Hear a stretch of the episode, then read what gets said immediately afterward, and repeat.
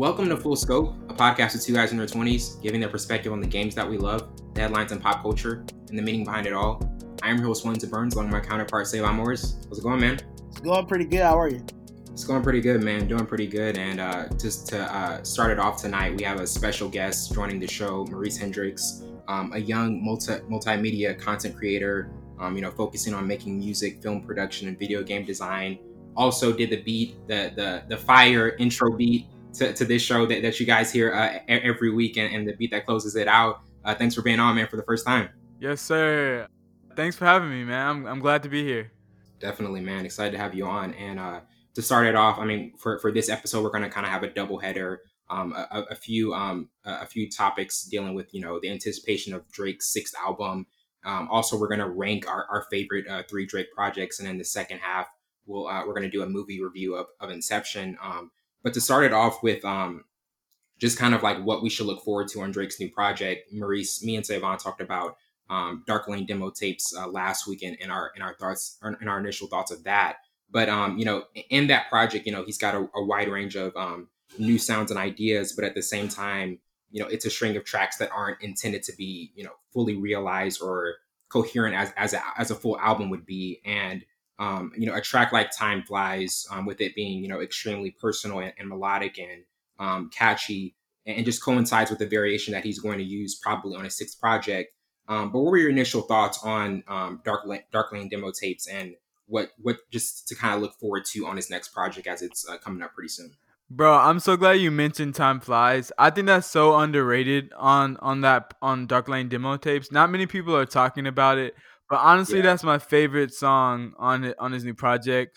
Like other than like um you know Chicago Freestyle and um When to Say When, but you know I honestly don't really count when. those yeah. for this project just because like yeah th- those were already loosies that he dropped. Yeah, and like and even Toosie uh Toosie Slide like those are all like parts that he and you he usually does this with albums right he like puts out uh singles for it but like as far as like the the loosies go on on the rest of the project, I think Time Flies is definitely like that. Honestly, could have been a song uh, on an own or, or his own project, like uh, on a major album. I think. Um, but yeah, my initial thoughts, man. Honestly, I'm not gonna lie. So I know this was like a mixtape and like you know there's a bunch of loosies and um you know a bunch of leaks that already came out. Um, you know, there were some leaks that he didn't put on there that I expected him to, and then some that just came out of nowhere. Yeah. Um, but honestly, I, I will say this: I think I really only liked like half the songs on there, and the other ones I was like, this ain't it. Like he should have like I know there are leaks, but he just should have he should have kept this in the stash. Like like uh the song he did with Playboy Carti. Like his his part of it was great. Yeah, me and Savon were talking about it last week. I, I didn't really like Playboy Carti's side. No. Savon didn't have an issue with it because he was like, "That's Playboy Carti's style," but yeah, I still feel like he didn't measure up to what Drake Yeah, like he could have done. I've heard I've heard so many, uh, so much better Carti verses than that, man. Like, and see, I think he had a yeah. original version, but he, he didn't include it on that when he redid it because I guess the other one leaked already, so he wanted to come new, I guess. But nah, man, like that one, he should have. He should have. I was expecting that. I was not expecting that on this project. I was expecting kept it, it in the vault. Yeah, should have kept that one in the I was expecting him to. I was expecting Playboy to release it on his project because that would have been so like that would have done numbers for him, you know. Um, so I, you know, yeah, right. like, I, but honestly, I would say I think the worst track on there is Demons, man. I just I did not like that track at all. Like I didn't like it. Yeah, I did not like it. That and War, that and War yeah, were my top two yeah. like least like songs. Like like the UK vibe. I just it's just I don't know why not for him, man. Like he he can do it like that fire in the booth freestyle that he did on that uh on that show. Yeah, that was that nice. was nice. But then that's like it. That's like your one time you get to explore uh UK. Like uh, other than like just putting it out I know why he's doing it. He's trying to like shine the light on on drill rap. Um, but like, man, yeah. like those songs are just not it. Like the second half is just like the worst half of the album, man. I'm not gonna lie. yeah, and, and, I mean, like when you look at a, at a song like D4L, a standalone hit, but he doesn't give the spotlight um, as much to rappers that are popular as him um, on this project. Um, do you think like like for that for the um, upcoming album, it's one of those things where he's gonna have a few artists, or do you think it's still gonna be packed with you know the artists that he usually has like on his previous projects? Yeah, so I actually think that this next project, um, I think he's gonna do a lot of um that's something I was gonna talk about. He he he's gonna have a lot of features that you wouldn't expect. Like he already previewed um a feature with Roddy Ricch, and then he's doing like some song in Yeah. French or something like that, which is just like crazy surprising. Like who knew he he knew French as a language? But I, I honestly think that there's gonna be he's starting to work with the littles more, and you know these new age rappers like Lil Yachty. I never expected him to do a song with Lil Yachty. Like, come on. Um, I think he's gonna have another the baby feature. um, you know he's working with Playboy Carti Yeah. now, so honestly, I think this next this next project is gonna have a lot of features that you wouldn't expect on it. I would say that. Yeah, absolutely. And and, and, and Savon, like when you look at, at this at this past project, and then looking forward to, um, as, as is like he, he he's getting into the, the longevity phase of his career. You know, wanting the one of the defining artists of this era.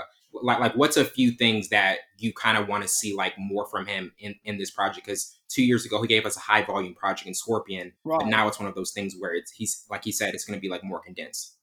I think just trying to collab more with different artists, to be honest, because you know, with uh, the last project, we got Jay Z. We even got a song from Michael Jackson. Was a big surprise when he put out the uh, track list. I was like, "Whoa, he got a song with Michael Jackson, man. Crazy, bro. yeah. He's still making music. Michael's back. No, I'm just joking.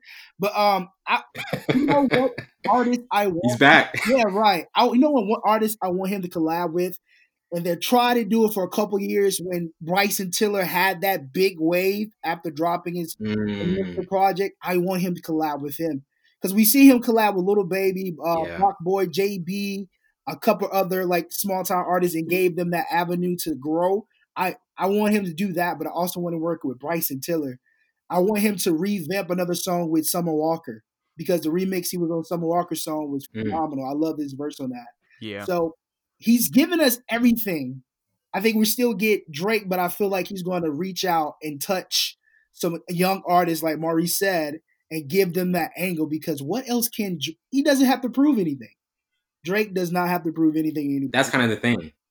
Yeah, I definitely agree with that. Yeah, and, and, and that's and, and, yeah. Go ahead. Oh no, yeah. yeah. Uh, I, just based off of what he was saying, yeah, man. Like I, I, I, if you think about it, he's already given us like albums that were like rap, full rap. Everything he could. He's just he's on another level now. He's already done Yeah. the talking. He has established himself as one of the greatest artists right now. So really, all he's doing right now is like, look, I'm just making money. I'm making these hit songs just because I can. That's literally it. You know, he's doing these features and giving That's the vibe he's really giving off. Yeah, and- Just because I can, I'm gonna do it. exactly, man. Like, Yeah, definitely. And you know, he, he he's he's dominated um, you know, R and B rap, um, even pop and and his his popularity has coincided with, with all of these genres and um and just in terms of how his 14 year career has developed and the impact he's had. Um overall, Maurice, like what would you kind of say like what left, you know, like what more is there left for him to accomplish or is it just more about him like like you were saying having longevity, being one of the artists that just stands the test of time and it's just always kind of like in the listener's ear. Well, to be honest, man, like uh, there's nothing Drake can really do right now that'll that'll that'll people will knock him off of like I'm gonna listen to this project. He can literally put out anything and people will listen to it. Like I just don't see that happening for the next like few years, honestly. Um, I think I think one of the important things he has to do now is, and, and this is how Yeah. he established. This is how he retires as one of the greatest in the top ten. He's already kind of like he's he's proved that he can do it lyrically. Um, and obviously the numbers. No one really is touching him on numbers. Um, but but one thing he needs to do, and this is how I see him going out on a high note, is if he can establish himself like Jay Z did, where where musically and um business wise, if he can Mhm. establish himself on that plane, where let's say he doesn't drop projects That's the for next the lane. next five years, right? All of a sudden, you just hear a Drake verse Yeah. then people are gonna be like, "Whoa, Drake is on this!" Like instead of it being like, "Oh, it's another Drake song." If he can establish himself in that in that uh lane of uh like where he's going now, and just like with his businesses, like he's doing a lot of like weird businesses, like the Air Drake, like a whole airline, like all that stuff. Like he needs to get more into like what Jay Z was doing, where he's investing in paintings or or uh, assets with like real estate or sponsor or sponsoring or sponsoring uh, Virginia Black. Yeah. Just, just doing any sponsorships he chooses. yeah, like it's it's like Drake level. Uh, you know, it's it's it's Drake. He does what he wants. Like I'm gonna go buy a plane because I can. Yeah. I'm gonna I'm gonna do Exactly. Virginia Black because it's my. You know, like. Um, but if he can establish himself, himself on Yeah. on that level of Jay Z, I think I think we're talking like Drake is is is one of the top ten like rappers of all time. Like just off just based off of that, like Yeah, absolutely. off of his like after story of what he's done. You know.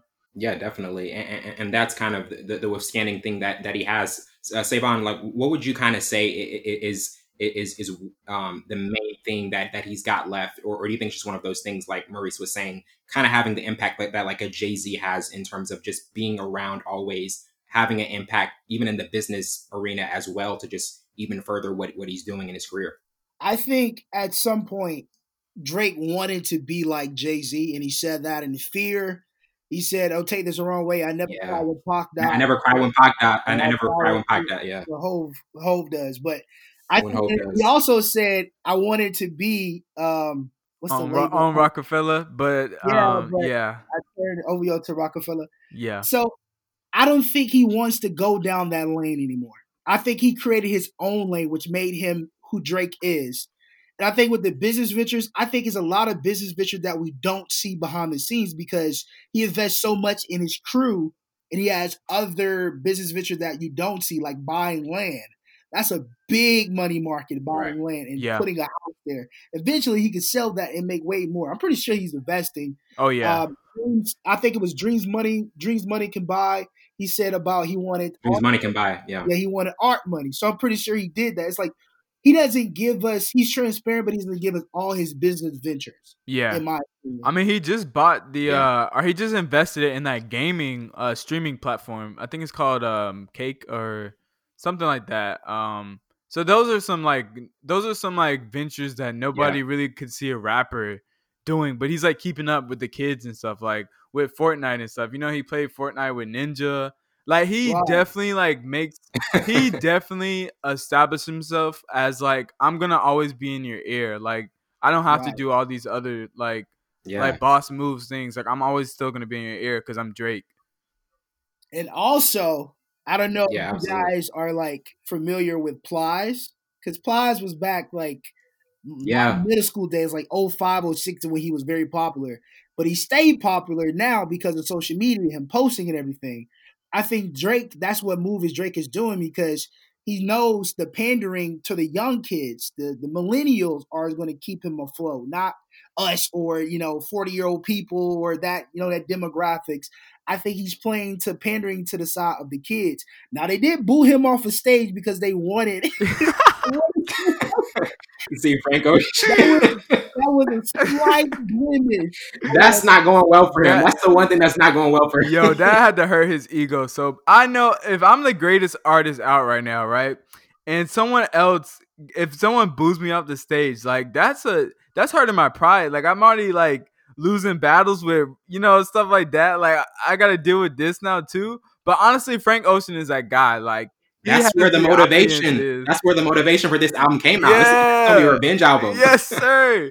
Throwing shots at Frank Ocean, man. Like I know y'all seen those memes about him writing about Frank Ocean, man. It was so funny. Nah, I don't. I don't think he was hurt because I, I watched an interview with Tory Lanez. He was like, I called that man. I was like, he was like after he was like, uh, he talked about it a little bit. He was like, bro, what are you doing? He was like, you know how you much you got so much money, you really don't care. Cause he wasn't. I don't think it like fade him in. Yeah. there. He was like, well, I'll just give y'all some bangers. That what Tory Tory Lanez said. Like, yeah. I went on tour with Drake. I when he says that he's about to turn off the bangers nonstop, sicko mode. Like he was gonna like give them everything. But Mhm. like he said, Frank Ocean's like a unicorn. You don't see him. You don't see Frank Ocean. So when you like think these Chuck Taylor, Chuck Taylor's out, you Exactly. thinking Frank Ocean's gonna come out, you're gonna be like, "Ah, I don't want Drake. yeah. But if I was there, Drake, give us nonstop. Yeah. Come on, sing about, sing about. Exactly, man. Give us nonstop. give us nonstop. I don't care. You can do nonstop five yeah. times in a row, like uh Jay Z and Kanye's did. Uh, and we still be rolling with it. Yeah, yeah definitely. And, and and transitioning to kind of um our, our top three uh, favorite Drake projects, and, just in terms of like the expansive list of, of what he's done.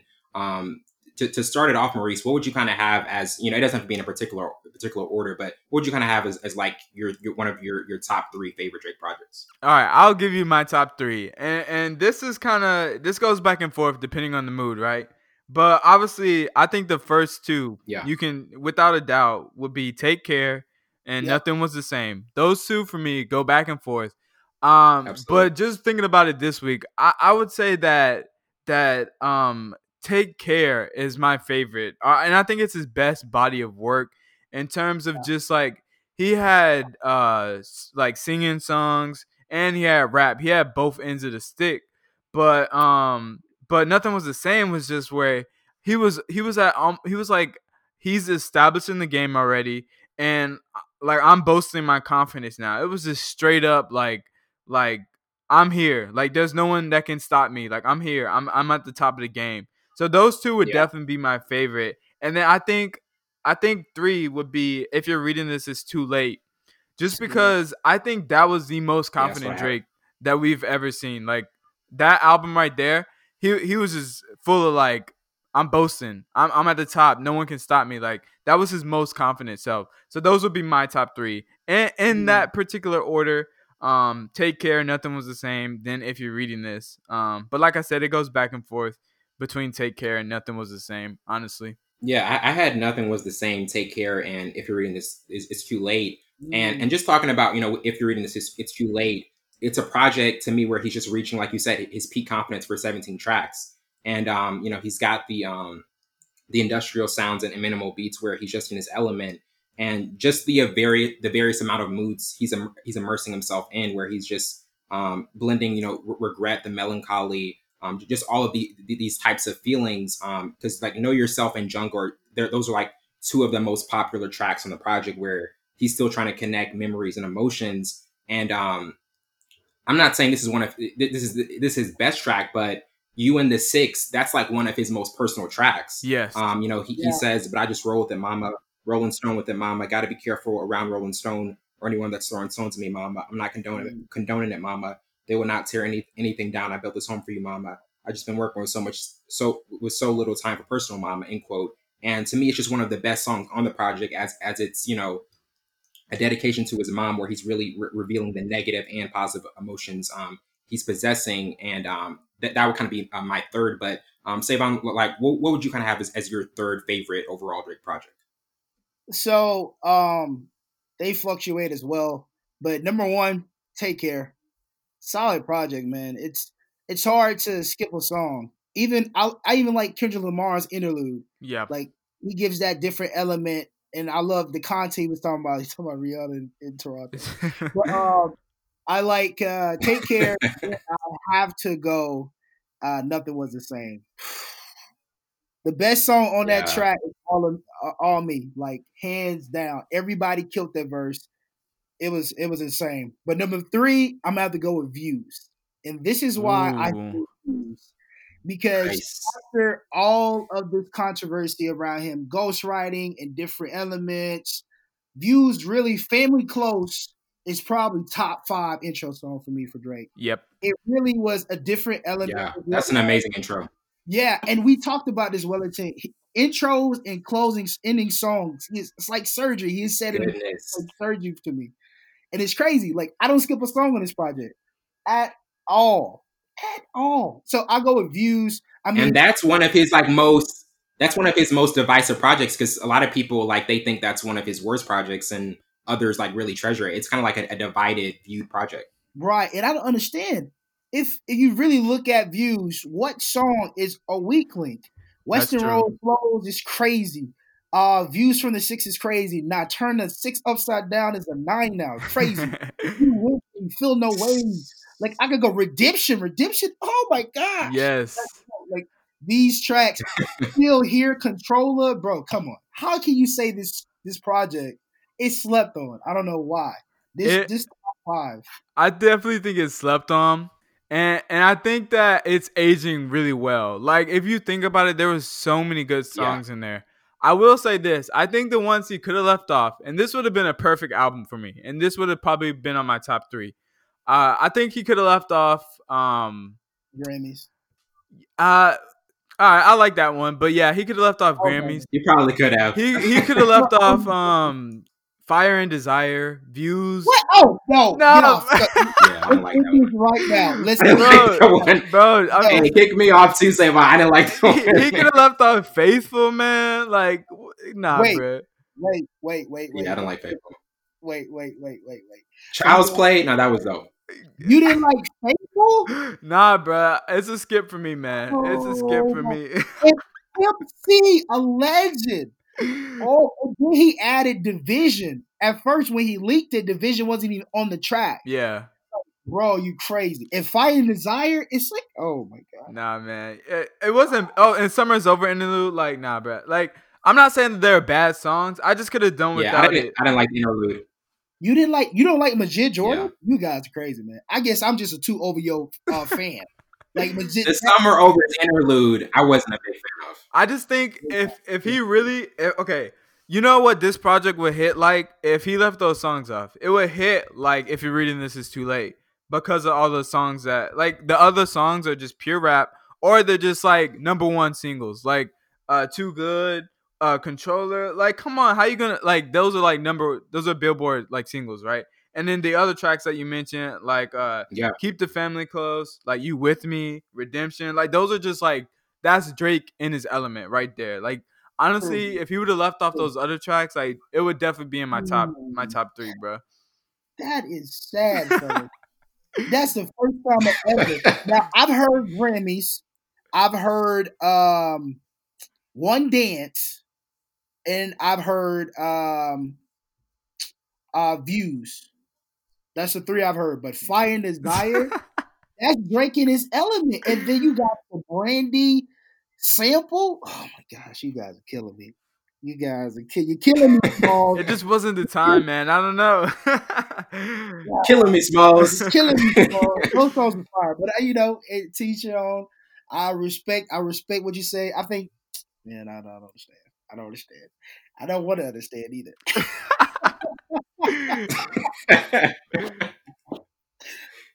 Yeah, and, and, before we we, we kind of tra- transition to, uh, to our to our next segment, dealing with "Take Care" and "Nothing Was the Same," you know, those are definitely considered his top two projects. Um, you know, and, and dealing with "Take Care," um, John uh, Caramanica from the New York Times said, "quote In the future, an album like this will be commonplace. Today, it's radical." End quote. And the album was just a game changer, and a lot of things in rap have changed, you know, since 2011. Um, in his intro, "Over My Dead Body," he said, "quote." But jealousy is just love and hate at the same time. It's been that way from the beginning. I just been playing. I didn't even know that I was winning, and this is the only sound you should fear. Man, these kids wear crown crowns over here, and everything is all right. End quote. And you know, it, it's just an, an excellent opener to him addressing the struggles um, that wealth and, and, and family uh, bring. But in terms of just overall, like how radical of a project this was at 2011, like it wasn't a commonplace type of album. Like Maurice, looking back at it, you know, nine years later, like, do, do you still feel like this is kind of like his his signifying masterpiece in terms of him just like kind of taking like a radical change to what like most hip hop hip hop artists do?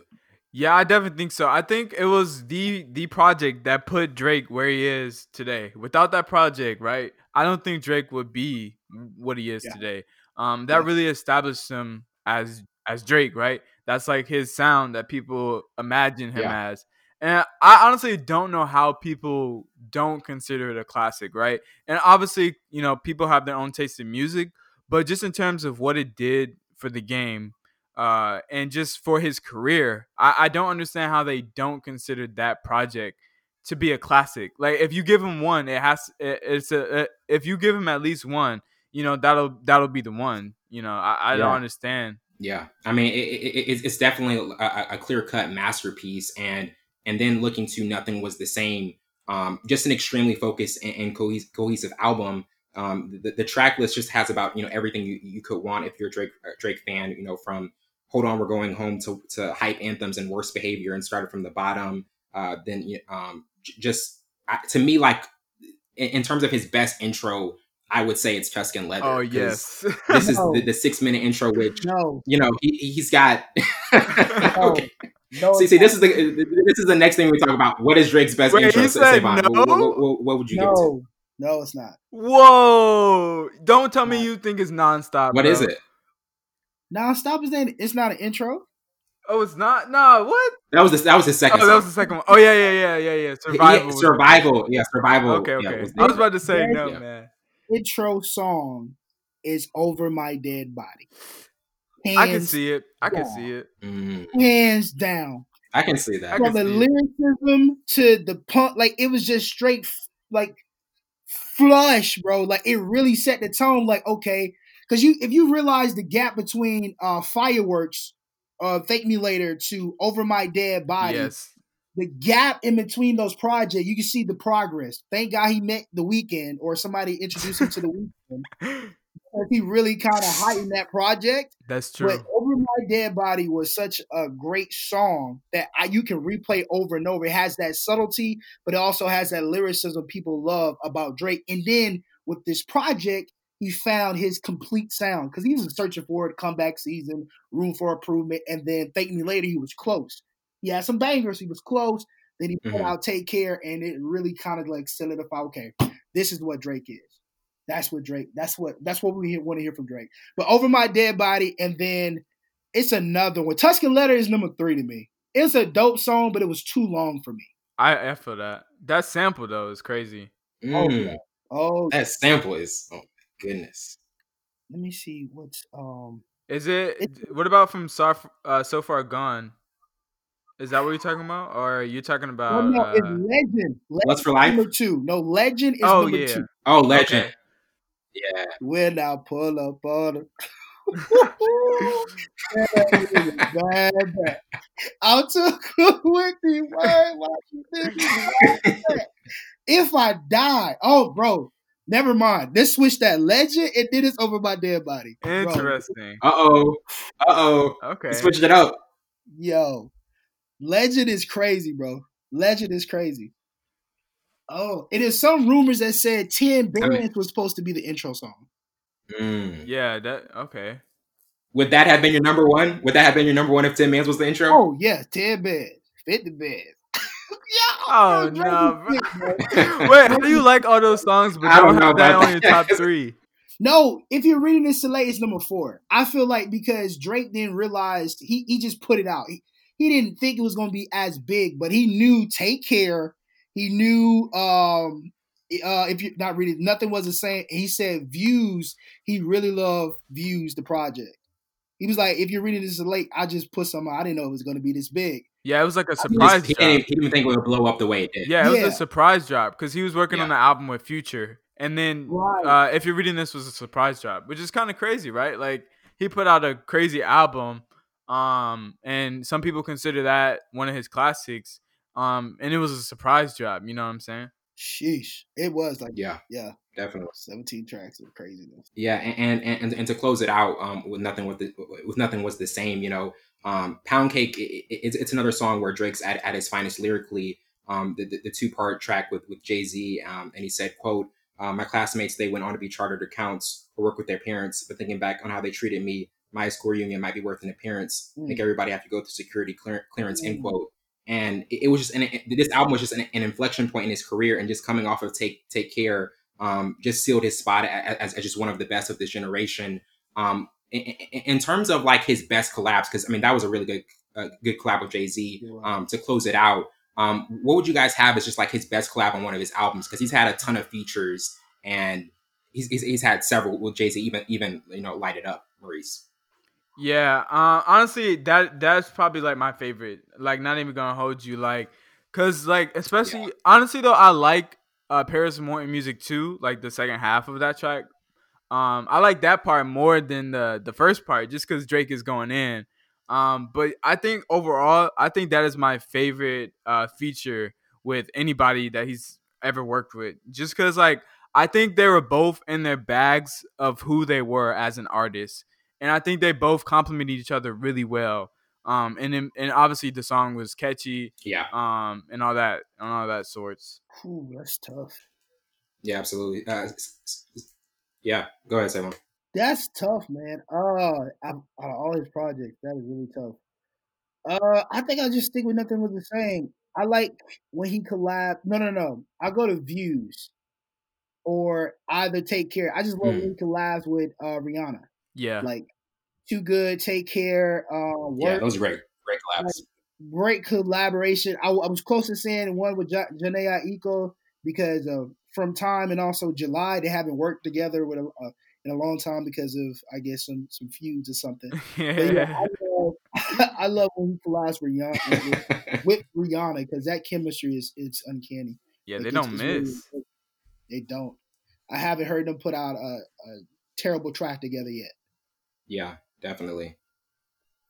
Yeah, um, but, but yeah, I mean, all, all of those all of those collabs are, are, are, are really good ones, and and when you look at Pound Cake, I mean, to me, like that was definitely right up there in terms of just what him and Jay Z were, you know, still in their element, um, still still in their bag, and and, and that's uh, that would kind of be the the the uh, the top one for me. Um, looking back over it, um, but um, that's gonna wrap it up for our, our first half segment, and we will be right back with our Inception review. Welcome back to the show. We're getting into our Inception movie review, and to start it off with the overview, um, Inception was a 2010 science action film um, directed and written by Christopher Nolan, and um, he also produced it with his wife uh, Emma Thomas. And um, you have Leonardo DiCaprio as um, the leading star.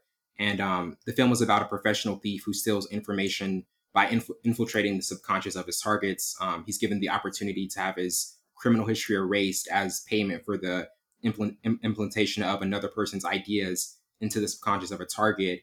And the, the cast, along with uh, DiCaprio, includes Ken uh, Watanabe, Joseph Gordon-Levitt, uh, Marion Cotillard, Ellen Page, Tom Hardy, Dileep uh, Rao, Cillian Murphy, Tom Berenger, and Michael Caine.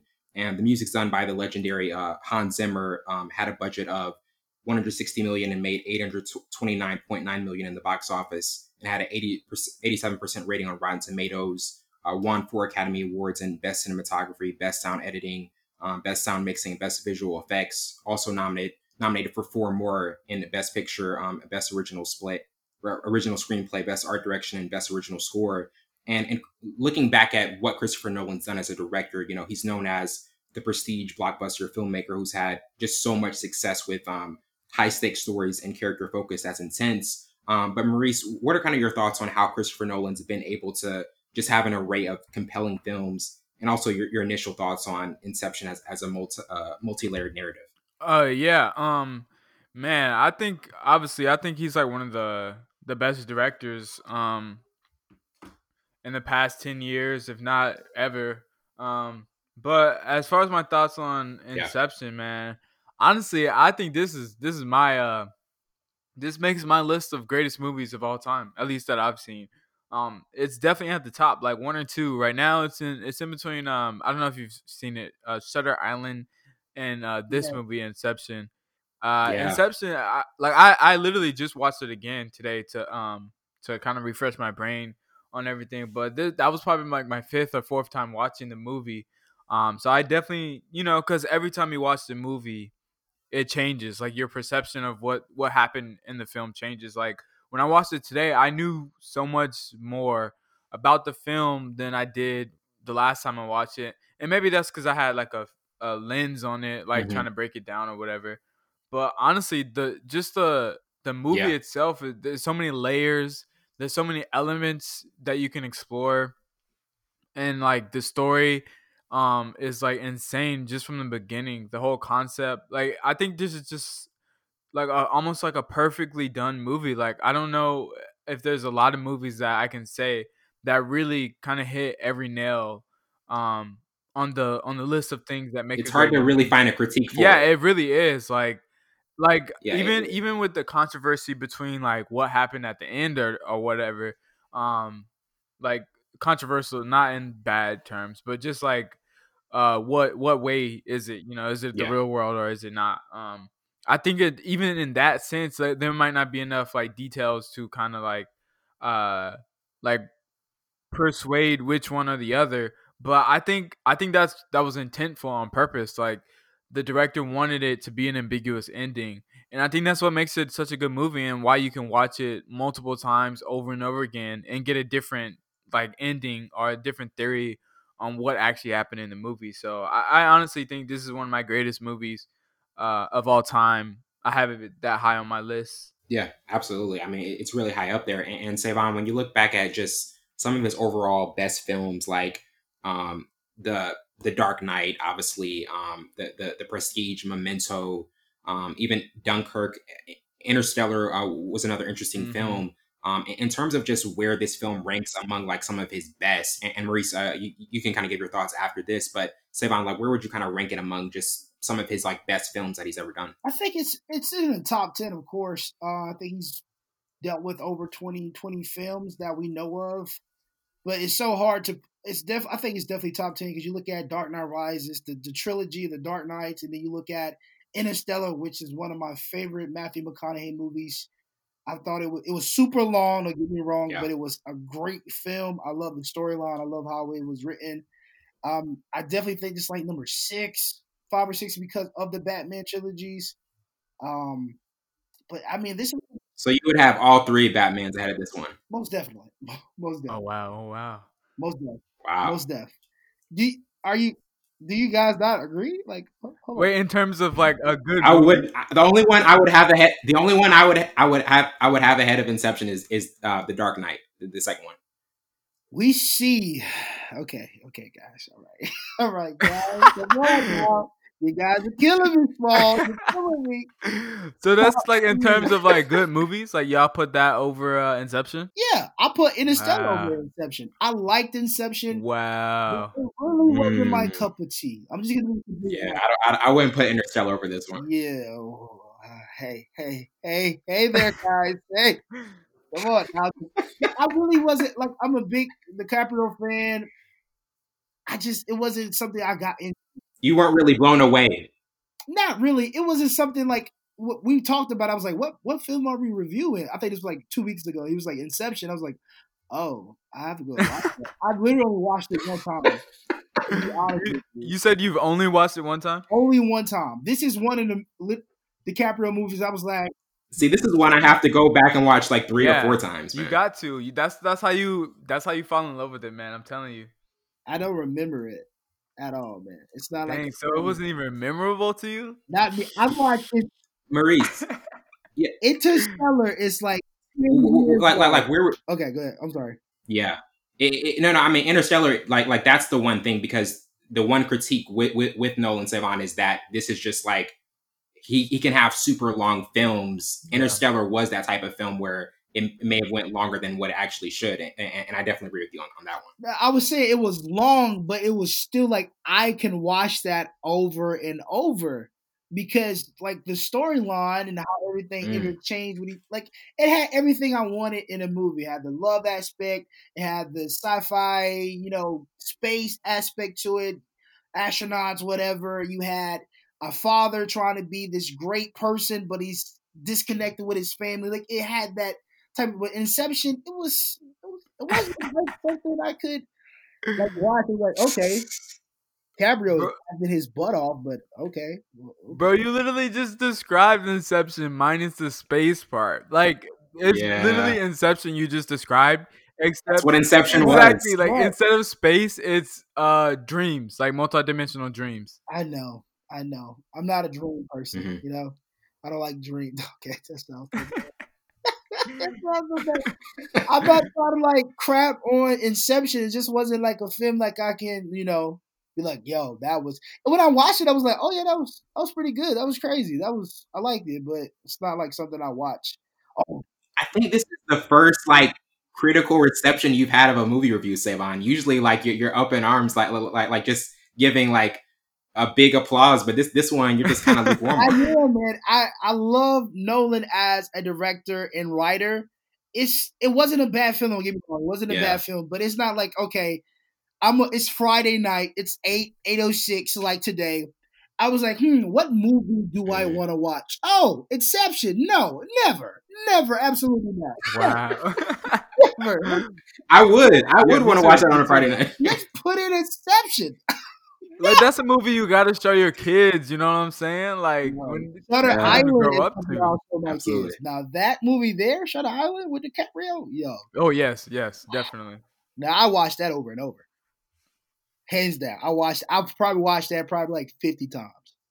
Yeah, one of my favorite movies. But Inception wasn't. I, I feel like That's I'm one of his best. this. But Inception, it was you know whatever. I feel like I'm prolonging, so I'm gonna back off. sheesh. I mean, I mean, uh, looking overall at, um, at the ranking, uh, Maurice. Before we get to, to our to our first topic, where would you kind of have this? Because like Dark Knight is, is extremely high up there. Um, you, you have you have other films that um, Dunkirk. You know, it was kind of like in between in terms of like the, the critical reception, but Inception w- was a summer blockbuster film, sci-fi uh, as well. That just he really pulled it off, and it was still able to be considered like one of his like top three. Because to me, it's like it's definitely a top five Nolan film yeah, not six or seven as Savon was saying. yeah, yeah. Not fired. yeah, man. I honestly okay. And here's and here's what I would say.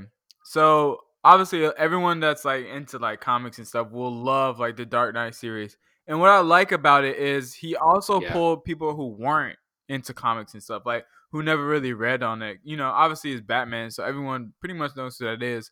But it wasn't even like about it being Batman. It was like this is like a great series to watch or a great film just overall movies and that's what i like about it um and that's Yeah. why it's definitely like his top his top um his top films but i still think inception man just the He revamped- story He really revamped the image. yeah exactly exactly He really revamped the image of oh Batman. definitely like there i don't think there's anybody else that's really done that as well as he did um but it's like inception to me Yeah. was just like because all right with batman you know you were given a story right? Like you had this story it's based off of the the comics or whatever and he might have done his own creative spin in, in different ways but with inception I, if i'm right there was no like um uh story like comic or anything or or book that it was based off of uh, it was just like someone wrote the story of this and it's about dreams and um reality and stuff like that and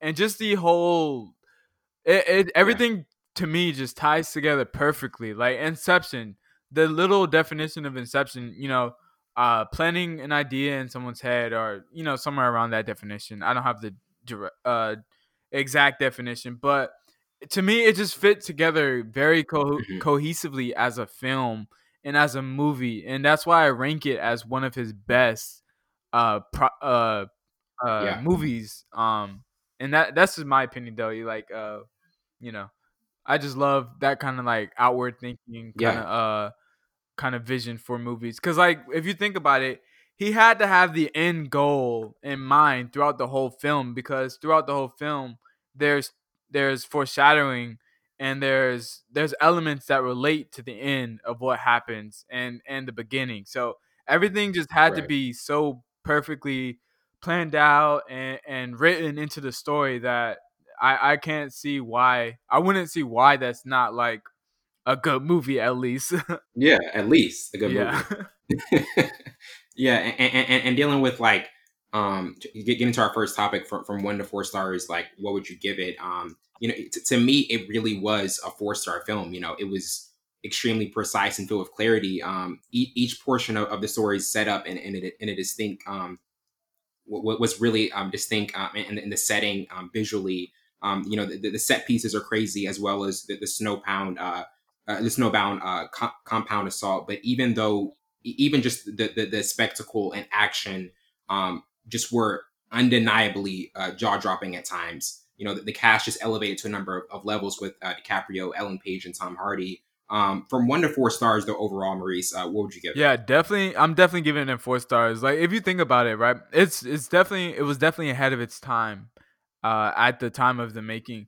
But if you think about it, like besides like the Marvel movies, you really don't get movies that are that vi- like with the visual effects. Like I was rewatching it, I'm like, wow, this was this looks really good for something that could come out today.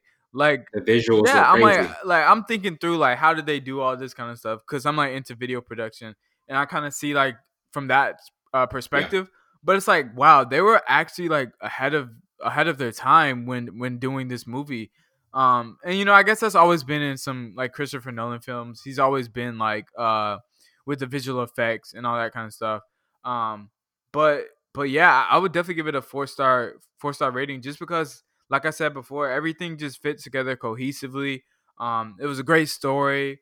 Um, obviously the cinematography was amazing, and just overall, I think every aspect of this of this film, you you couldn't really you couldn't really like critique it too much. Like it's one thing if you like just you know it wasn't yeah. your thing, but like you know if it if like you were trying to look at it from a critic's lens, like there's not a lot you can really say about make about this movie being bad. So mm-hmm. definitely four stars for me. Yeah, definitely. And um, and, and, and it, it's just like you said, it, it, it has that that variance of the visuals just being um really incredible. Um, but Savon, from one to four stars, uh, what would you give it?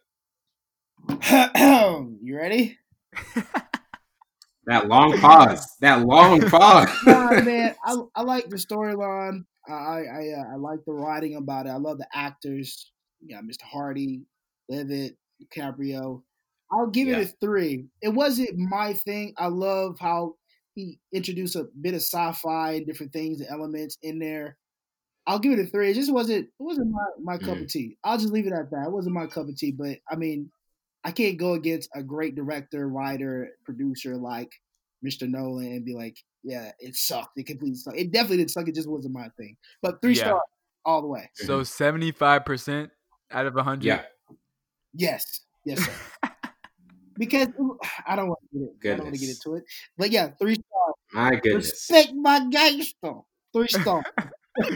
So where does this minus 25 come from? That's what I I mean, yeah, you say it's not your thing, but look at it from yeah. a critical lens.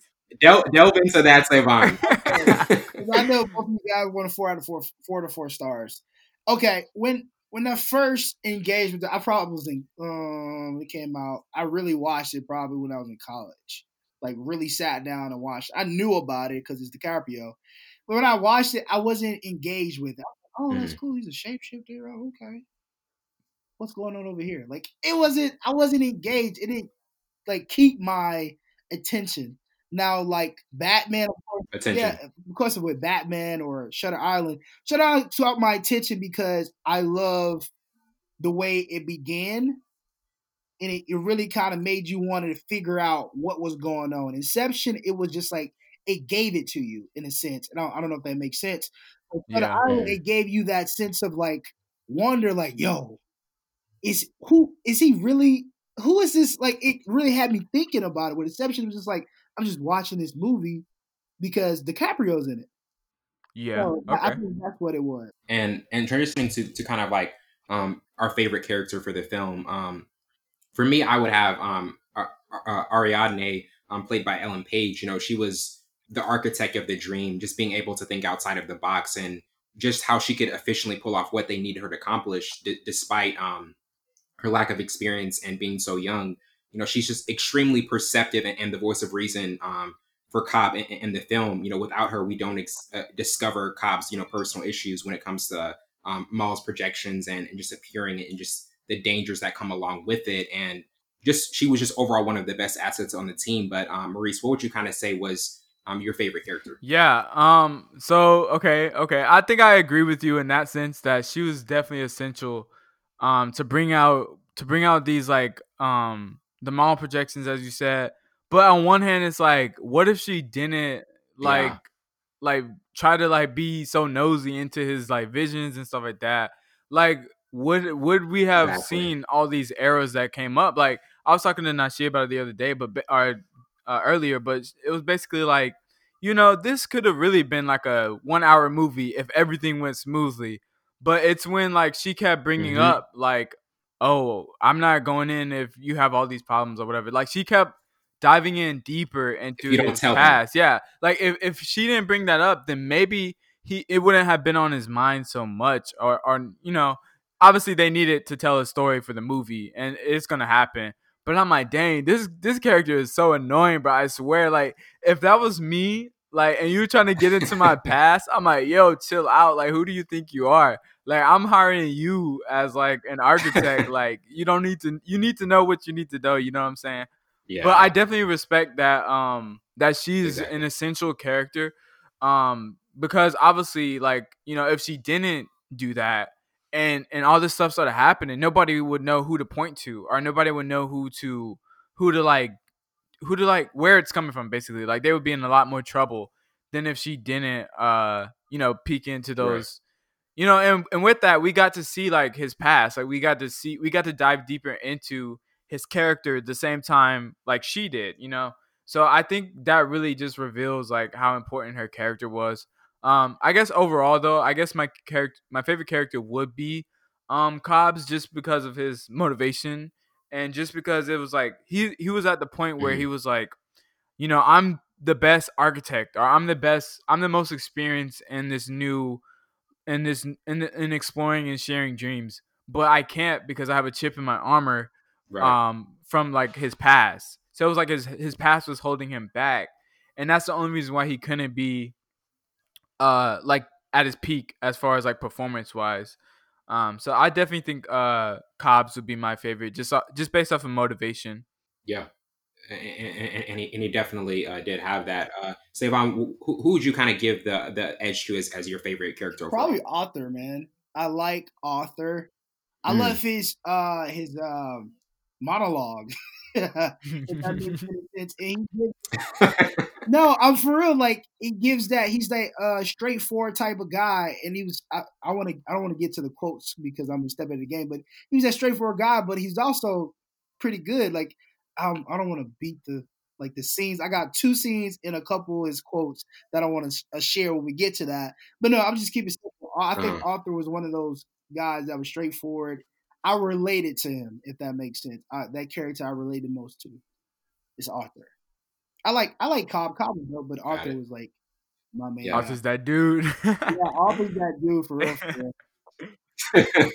yeah, definitely. And um, interesting to um, our most memorable scenes of the movie. Um, I, I I have several, and you know, w- whenever you guys want to chime in, ju- just give your thoughts on it. Uh, feel free to do so. And um, the, the first one I had, um, the rules of the dream world scene, and that's where um, Cobb takes Ariadne into her first shared dreaming experience, and this is really where we see as a collective audience what Nolan intended to create. It's just one of the most um, interesting and fundamental scenes to watch. Um, the second, the, the chase through Mombasa, um, that's early in the movie in the, in the movie where Cobb travels to Africa to meet up with Eames. Um, Cobb realizes, you know, he's being followed, and Eames runs um, interference, and just the chase is on. Um, but it was just an extremely thrilling scene, um, just added along with Hans Zimmer's upbeat and high tempo track. And there's just a high energy level to it, and it's just this is like one of the defining highlights of the film. Um, Cobb coming home, you know, it to, to me just one of the most moving scenes in the film. You know, returns home to his kids, and this is the moment that's just been building up, and he's waited for it so long. And you know, even though he he spins the top and, and walks away, whether it's a dream or reality, at, at the end of the day, like the focus is still on him being re- being reunited with his kids.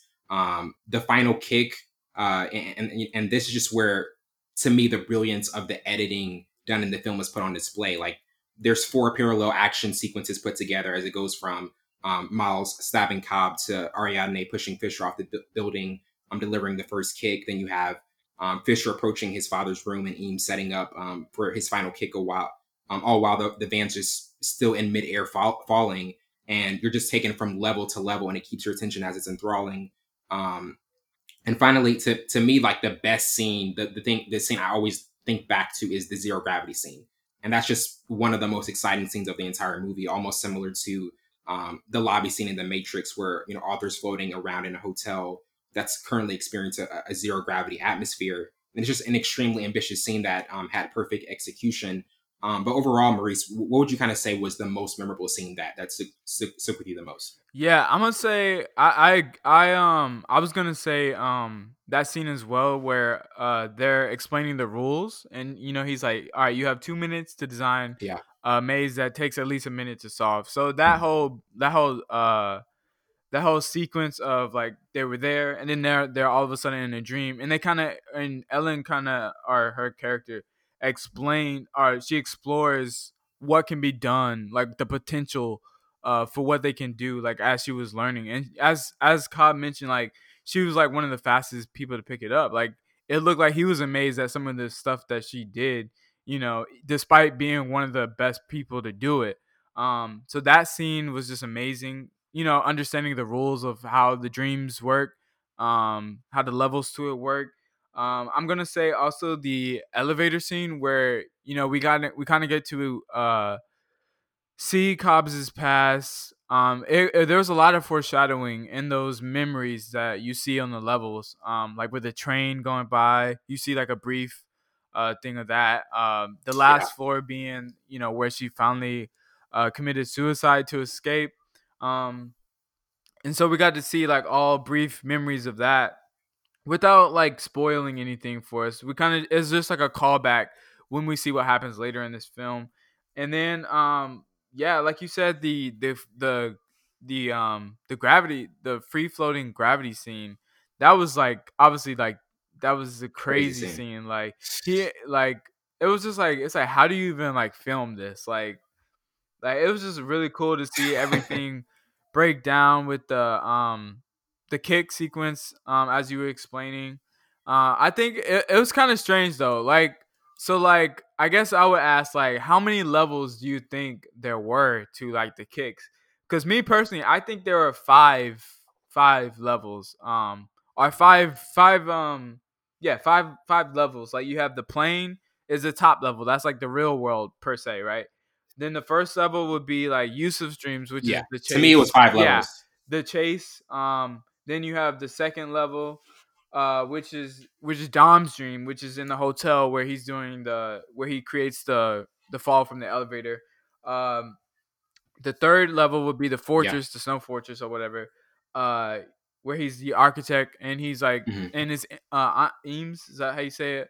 Um, and then the the Eames, yeah, and then the fourth level see this is where it starts to get like kind of controversial because like some people think it's like limbo yeah. and some people think it's like fisher's dreams because they um, don't actually show the limbo part the limbo part was one of the most targeted you know critiques of the film. yeah because it's like it's confusing right like i don't know if i don't know if like from what i've from what i've looked up it seems like the third level is where you enter um, limbo, but they never really explicitly said that the 3rd mm-hmm. level was limbo. They just said if you travel down far enough, you'll enter limbo. But they never ever state in the film that which level mm-hmm. was was limbo because there's two ways really to get there. You can either um continuously down the path of levels and eventually get your way there, or you can um you can uh, die and and not and not wake up because the your dream has become your reality um and so you're in limbo with you know through the sedatives right. or whatever and so i i honestly the theory that i had was that i think they hooked into fisher um and then they they they but it was populated with cobbs's limbo because like i think they were down far enough like the mm. fourth level is limbo not the third because the third level was the snow fortress and that wasn't yeah. limbo yet so i think the fourth level is limbo and then it was populated with cobbs's limbo but it was fisher's dream and they had slept far enough to go uh, down to limbo. So just the overall set oh and then when they when he died right i think that was the fifth level because he didn't make it out with uh yeah. um adrian and um and fisher because they you know they left the whole they jumped out and died or got the kick. They rose up with the kick but um cobbs and um what's his name didn't escape the the um what's his name the the guy that they were working with uh what's his name i forgot his name but but mm, i'm trying to think of uh, it I don't know. All right, we'll just say uh, the the guy that they're working with, right? So him, uh, Cobbs and, yeah. and him were working together. Uh, so you know he had to go find and find him to get his memory, and I think that um, I honestly think that the fifth level that they they they went into was the other guy's version of limbo because I think Caprio died in in the fourth level, um, because he got stabbed, right? And, yeah. and I don't think that was enough to wake him up because he mm-hmm. had to go further to find the guy that he was looking for. Oh, Sato, that's his name, Sato. Uh, Arcado, one of those. Um, Sato. yeah, and so he had to go find him, and I think that's when you get to the fifth level of Limbo. I think there's like, I think Limbo is uh, infinite. It just comes with different people's like mind, I guess, or whatever, our version of limbo. And so I think they went there. Um, and so just mm-hmm. that whole sequence of like, we don't know how long he was down there looking for Sato. And then when he eventually woke up, like on the plane, he was like, "What happened?" And everybody was looking at him like, "You're back, like yeah. welcome back, basically, like you did it." And I just that whole sequence was just yeah, it was like amazing to me, like the whole the best part of. The film. Yeah, definitely. Uh, uh Savon, looking back at just kind of like the most you know memorable scenes of the film, what really like uh stood out to you overall the most? the scene with Arthur when uh, I forgot the driver's name, he was uh, getting chased by the people on the motorcycle, getting shot out by shotguns, and, and all the while, Arthur's, everybody's in this van in the Yusuf. Dream. Yeah, I think his that, that was the name, the driver. Yeah, yeah, that was Yusuf. Right. So yeah. the entire time, I love that fight Yusuf. sequence. Like it looks like at one point it was in reverse, and then it sped up to him like jumping throughout mm-hmm. the the, um, the hallway in the hotel and then it, the slow motion in the uh, caravan, whatever you want to call it, really got me because it reminded me of uh, Deadpool. oh yeah. Oh, that was literally like yeah. the best. I was like, yo, this is crazy. Yeah. Um, that, that was definitely up there with uh, transitioning to most memorable quotes. Um, uh, uh, with Cobb, you know, he said, "quote Dreams feel real while while we're in them. It's only when we wake up that we realize something was actually strange. Um, another one from Cobb: building a dream for your memory is the e- easiest way, or losing your uh, grasp on what's real and what is a dream. Um, and ideas like a virus. Um, when Ariana Ariane Cobb says, um, "quote Who would want to be stuck in a dream for ten years?" and Cobb um, says, "It depends on the dream." Sato, quote, do you want to take a leap of faith or become an old man with re- regret, waiting to die alone, end quote. And then Mal admitted you don't believe in, in one reality any, anymore, end quote. Um, overall, Maurice, what would you kind of give to um, the edges? Kind of like your your most memorable quote for this film. Um, I think my most memorable quote was from um her his wife's dad, right? When he says "come back to reality," um, that right there was kind of like indicated yeah. that you know he could be in a dream right now, or that he's he's like the reality was that he's like hiding he's like hiding these or he's suppressing these memories of like that he was responsible for um his wife's death in the end um you know he's suppressing all that kind of stuff and so when he says come back to reality he's just like mm-hmm. letting him know like yo like you don't have to do all this to like to to like because he knew that he was like going under all the time or whatever and so like he he knew that that's when he exactly. went back to Mal and so all he was saying was like, all you have to do is like let that go and accept that that happened, and just go be with your kids, basically. Um, and so that's definitely like one of my favorite quotes because yeah. it obviously adds to like the ending where it's like you don't know if the top fail or not, you know, and and the directors intentionally did not want you to see if it does or not. Um, they hinted at it, you know, with a topple or whatnot. Um, but you know that that was probably my favorite quote of the yeah. Say, Savon, what would you kind of give the edge to as, as your favorite quote? Um, I think it was the sequence with Cobb, Sato, and Arthur when uh, I think Cobb was talking to Sato, like, "What do you mm-hmm. want?" It was like, "Inception is it possible?" And Arthur, which I really like, of course not. It's not. It's not possible. like, you still an like, okay, this is me planting an idea in your mind. I say, don't think about elephants. What are you thinking about? elephants that really like really, that's why I was like he's relatable. Like, yo, it's not possible. It's, okay, let me let me show you why. But no, I think that little was right there, and Cobb was like, "No, it's not." and it was like that that back and forth, like different ways of thinking, even if even when they're like working together and are in the midst of like the dream state and the normal whatever reality. But yeah, Arthur is that guy. That really that's why I like Arthur. Yeah. He was like, "Yo, okay, you think you think it's, it's true? All right, let me tell you why."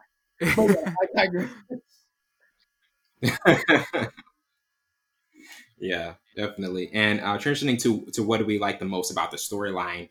Um, to me, at the center of of just what the concept was, being extremely smart and just the intellectual energy from the film that it demanded demanded from the audience was next level. Um, because we as an audience, we were challenged to really like think even at a higher level for what a film could be. Because there were some things like Maurice, you were saying, like it just it just it just seemed really difficult to pull off what he did visually, and he still did it. um, and just the thrilling and revolutionary aspects of it. Um, being a psychological sci-fi summer blockbuster that actually worked and that he pulled off um, at the center of it, and just the, the revolutionary and thrilling themes of it, just were really what stood out to, to me the most about the storyline. Um, but but to you, Maurice, what would you kind of say was the thing you liked the most um, about about a storyline? So I'm like a big a big storyteller or or into stuff that's like you know driven by the storyline per se. Um, what I like most about this film is that mm-hmm. you know each time you watch it, you get a different ending because the ending is ambiguous and and every single element in the film yeah. adds to the ambigu ambigu. Ooh, let me just not try to say the word ambiguity of uh of the film and and I think that's yeah. what makes it such a great film is because each person can interpret their own meaning uh, from it and kind of decide for themselves what they think happened. Um, and I think that that just makes it, you know, just so good, man. Like I, I don't know what to say other than the music. Obviously, music is a big part of film. Um, and obviously, if it's Hans Zimmer, then it's yeah, Hans Zimmer's soundtrack. Yeah. His soundtrack, the time soundtrack. Yes is is just amazing. yes like people could listen to that over and over again and not get tired like everything just fits together yeah. like even with the soundtrack um it came in at the perfect moments like right when we're on the on the wisp of like exactly. a, a, memory or something like that and then the ending like where it just all build up and everything was going good for him and the soundtrack mm-hmm. got to that to that climax point um so it yeah just it, overall like really well, really uh, well written storyline. Yeah, definitely. Um, so, Savon, what would you kind of say was the thing you liked the most about um, Nolan's um, specific storyline for for this film? I think it was the the, the dangling of an old life or something that you really want that you think it wasn't attainable. I think that was the whole thing, him wanting to pull this job off to get his old life back, but he had to do it. So it's just like he was so, I guess, so hell bent on trying to do this and kind of like gave a gave a sense of like just normal life. People want something so bad they'll do anything to obtain it. I think that was like the the normalcy of all this sci-fi stuff and this shape shifting, but the normal foundation of this movie is how how bad do you want it? And I think that's what I liked about the storyline. If yeah. if anything, I think the normalcy of within sci-fi and all this incredible things going on in slow motion, but the normalcy of like how bad do you want it? yeah, definitely. And um, interesting to our last topic. Ten years from now, do you still think it's watchable and, and intriguing? No. Um, when you have three aspects. Oh, okay. Go ahead, Savon. Go ahead. I'm giving it to you good, first. Good. I'm giving it to you brother. first. Go ahead, brother. Go ahead, brother. Okay. All right. but but to me, when you just when you have the three aspects of smart, innovative, and thrilling, just coming together and aligning with you know one of our generation's be, uh, best directors and also an all-time um, actor in in DiCaprio, it just gives the type of performance only a cal- only someone of his caliber could really give. Um, Savon, what, what would you kind of say? And you just gave the answer no. Um, but why is this ten years from now not watchable and intriguing? I do agree. It was, but it was before its time. I think for millennials and the next generation, I don't think this movie will be on the top of their list when it comes to Nolan's films and also the DiCaprio's films. I don't think we'll put this in DiCaprio's top five or even top ten in my in my retrospect because he's been in the film for a very very long time. That's true. Started with a child, but I don't think this film. It was a good yeah. film. But it's like that that good song. You like, oh, okay, that was a good song, but I really don't want to listen to it. Like it's not in my playlist. If it's not, if I don't see it, then I'm not going to hear listen to it. It's it's the same thing for for this movie for me. Uh, I don't think it's watchable. I mean, it's, it's, it came out in 2010, so it's been 10 years later. I haven't wa- only watched it one time, so you know, it's a no for me, dog. That's the answer right there. You only watch it one time for in a decade span, you're like, hey, it didn't do it for me. yeah, but but but in terms of the watchability and intriguing elements of it to, to close it to close it out, Maurice, um, w- what would you say? Do, do you still think ten years from now this is still going to be kind of an intriguing and watchable film? Yes, I, I definitely do. Like if you think about it, I just don't think that there are too many films that have this depth within the film itself because like it made Yeah. you think about it outside of just watching the movie. You had to like theorize about. You had this whole like community theorizing of what the movie meant. But normally movies are just like it. It gives you the information you need to know, and there's character development, and then you, they accomplish some goal, or or they there's some like uh what's it resolution to the movie. But with this movie, there was no real resolution. Yeah. It was just climax uh, at the end because it, it ended on a climax, and that's why you know I it definitely is gonna be uh, memorable, and I really do think that you gotta watch it more than once, man, to to really form another opinion Oh, on yeah, it. Like sure. um, cause like when I watched it the first time, I was like, wow, that was a great movie. I kind of had the same thought as Savon, but I think if you go back and watch it a second time, you'll pick up on all the stuff that you might not have. Just like with Shutter Island, you know, each time you watch that, you'll get you'll learn more about what you know what happened at the end. Um, Inception is the same way. You you have to like you have to rewatch it, and then you have to kind of like theorize about like what this means. Um, and yeah, I, I definitely think it'll be it'll be a timeless movie for sure. Yeah, definitely.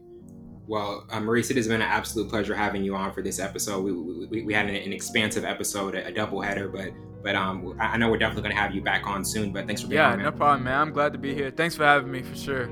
Yeah, man, absolutely. Well, that wraps it up for tonight. I'm your host, Windsor Burns, along with my counterpart, Savon Morris. This has been Full Scope. See you later.